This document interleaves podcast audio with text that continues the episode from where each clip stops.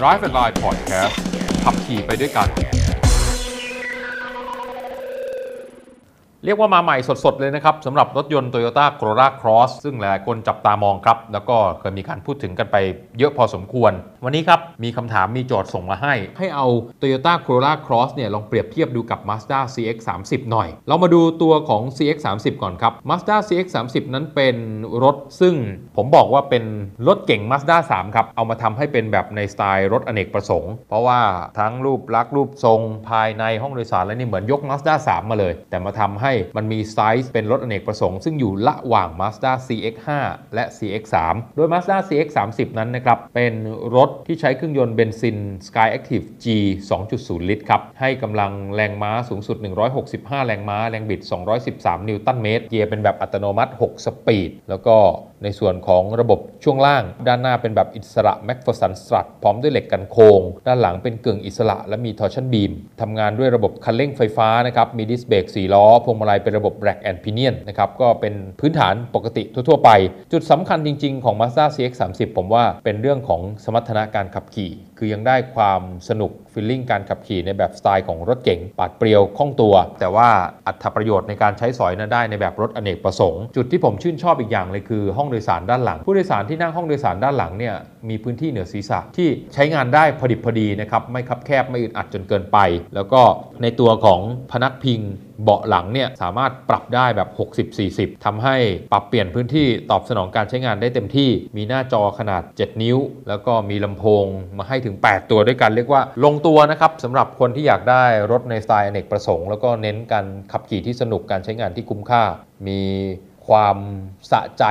กับ Mazda CX-30 เนี่ยในเรื่องฟีลลิ่งการขับจริง ๆ คือพอขับไปเพลินๆเนี่ยแทบจะคิดว่ารถคันนี้น่าจะเป็นรถเก่งซะมากกว่า มาดูทางด้าน Toyota Corolla Cross ซึ่งออกมาใหม่กันบ้าง อันนี้ก็เหมือนลูกผสมครับ Corolla Cross เนี่ยผมว่าเป็นลูกผสมในมุมผมนะ เป็นลูกผสมระหว่าง Toyota Corolla Altis กับมาเอ่อกับทาง Toyota CHR ความเป็น Altis ได้อะไรมาครับ ได้ในเรื่องของพื้นฐานระบบเครื่องยนต์ เครื่องยนต์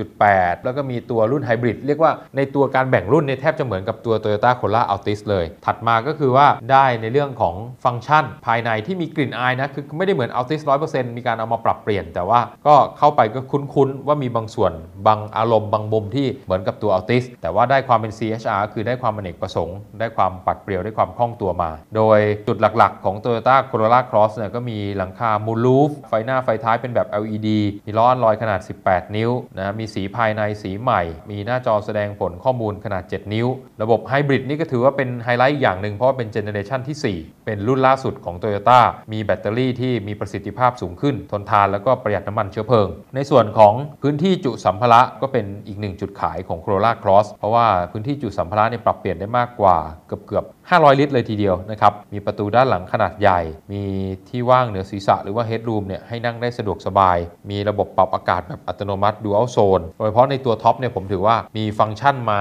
คล้ายๆ กับอารมณ์เหมือนรถยุโรปเลย มีม่านในพื้นที่เก็บของทางด้านหลังด้วย ระบบบความปลอดภัยก็มีทั้งเรื่องของเตือนการชน เตือนเมื่อออกนอกเลน ควบคุมแล้วก็ปรับลดความเร็วอัตโนมัติ ช่วยให้รถอยู่ในเลนพอดี รถควบคุมระบบควบคุมไฟสูงอัตโนมัติ มีถุงลมนิรภัยมาให้ 7 ตำแหน่ง ส่วนหน้าจอตรงกลางเป็น touch screen ครับ เป็นหน้าจอสัมผัสขนาด 9 นิ้ว รองรับ Apple CarPlay แล้วก็ระบบ T Connect ของ Toyota ได้ด้วย โดยกลุ่มเป้าหมายก็แน่นอนเป็นกลุ่มครอบครัวที่มีไลฟ์สไตล์ที่หลากหลาย ชอบความทันสมัย สะดวกสบาย ความปลอดภัย แล้วก็ปราดเปรียวนะครับ นี่ก็เป็น key highlight จุดขายหลักๆ ของทาง Corolla Cross แต่ feeling ในการขับขี่อะผมบอกงี้ Corolla Cross เนี่ยสำหรับผมนะผมว่าอยู่ตรงกลาง คือได้ความเป็น Toyota ความเป็น Toyota คืออะไร เน้นซื้อง่ายขายคล่อง ซ่อมบำรุงดูแลรักษาง่าย ศูนย์บริการเยอะ แต่อาจจะขับไม่สนุกเท่า CX30 แต่ก็ถือว่าใช้ได้เลยทีเดียว ความประหยัดแน่นอนพอเป็นไฮบริดก็มีความประหยัดที่น่าพึงพอใจ ฟังก์ชันต่างๆ ที่ให้มาก็ถือว่าค่อนข้างตอบโจทย์ ทีนี้ในแง่ของเอ่อพื้นที่ใช้สอย ในห้องโดยสารก็ถือว่านั่งสะดวกสบายอยู่นะครับผมลองไปนั่งเนี่ยเอ่อเบาะหลังนี่ผมยังนั่งแบบสบายๆ พื้นที่วางเท้าก็มีเหลือๆ ถ้าเทียบพื้นที่ด้านหลัง ผมเข้าไปนั่ง CX30 กับ Corolla Cross เนี่ย ผมค่อนข้างชอบ Corolla Cross มากกว่า เพราะว่าดีไซน์ออกแบบเนี่ยไม่ได้ถึงกับสปอร์ตจ๋าไง คือคำนึงถึงความสะดวกสบายด้วยนะครับ ช่วงล่างความนุ่มนวลก็ถือว่าทำได้ดีกว่า แน่นอนพอช่วงล่างความนุ่มนวลทำได้ดีกว่า feelingการขับการเกาะถนนอะไรก็เป็นรองทาง CX30 เพราะนั้นในตัวคู่นี้เนี่ยนะครับต้องแยกอย่างนี้ว่าเป็นรถในเหมาะกับเป็นรถอเนกประสงค์ แบบครอบครัวใช้งานปราดเปรียวกะทัดรัดแต่ใครที่ชอบสมรรถนะการขับขี่ ชอบการตอบสนองที่ดี น่าจะต้องไปเลือกตัว CX 3 0แต่ถ้าใครบอกว่าเฮ้ยแบบว่าเฉยกลางๆนะครับไม่ได้แบบถึงกับขับขี่แบบว่าแบบโอ้ต้องแบบ hardcore อะไรมาก หรือว่าเน้นเน้นสมรรถนะการขับขี่มาก เน้นองค์ประกอบโดยรวมมากกว่า โดยเฉพาะอย่างยิ่งถ้าเป็นคนที่บอกว่าใช้งานในเมืองเป็นหลักนะ อาจจะถูกใจตัวของ Corolla Cross มากกว่า เพราะในตัวของ Corolla Cross เนี่ยผมว่านั่งค่อนข้างสะดวกสบายมากกว่า จะมีติงก็คือ Corolla Cross ผมไม่ค่อยชอบกระจังหน้า กระจังหน้าที่เป็นพลาสติกเนี่ยมันดูมันมันมันมันดูดูไม่สวยอะว่าอย่างนี้ดีกว่า ดูไม่สวยสักเท่าไหร่ แต่ว่าในตัวของออพื้นที่ในตัวของการใช้งานอะไรต่างๆเนี่ยถือว่า Corolla Cross ก็ตอบโจทย์ ทั้ง 2 รุ่นนี้เนี่ยต้องบอกว่า CX 3 0เองก็มีให้เลือกตั้งแต่ตัวเริ่มต้นประมาณ 9 0 0 0 0 บาท ไปจนถึงตัวท็อป1ล้าน1แสนกว่าบาท แล้วก็ Corolla Cross ก็เช่นเดียวกัน แต่ว่าตัว Cross เนี่ยเหมือนจะเน้นไปตัวไฮบริดมากกว่า คือถ้าต้องการขับขับรถแบบพื้นที่ใช้สอยแบบ Cross แบบนี้จริงๆนะแล้วไม่ได้สนใจอย่างอื่นเลย ซื้อแค่ตัวเบนซินก็พอ แต่ต้องไปดูนะครับเพราะว่option ต่างๆ ก็จะหายไปเยอะเลยทีเดียว แต่ถ้าอยากได้ตัวไฮบริดก็เลือกเอาเลยครับมี 4 รุ่นย่อยให้เลือก แล้วก็ option ที่แตกต่างกันออกไปก็แล้วแต่ลักษณะการใช้งาน แต่ต้องบอกเลยว่าในเมื่อเป็นไฮบริด generation ล่าสุดก็น่าสนใจ แล้วก็ใช้งานดีครับ เงียบอัตราเร่งค่อนข้างลื่นไหลค่อนข้าง smooth แล้วก็การทำงานของแบตเตอรี่ ถือว่าทำงานได้ดีมากขึ้น เก็บไฟได้ดีระบายความร้อนได้ดี แล้วก็จ่ายไฟฟ้าให้กับมอเตอร์นะครับไปขับเคลื่อนได้ดีมากยิ่งขึ้นด้วยครับ ติดตาม Drive and Line Podcast ได้ทุกวันอังคารและวันศุกร์ทุกแอปที่ฟัง podcast YouTube และ Facebook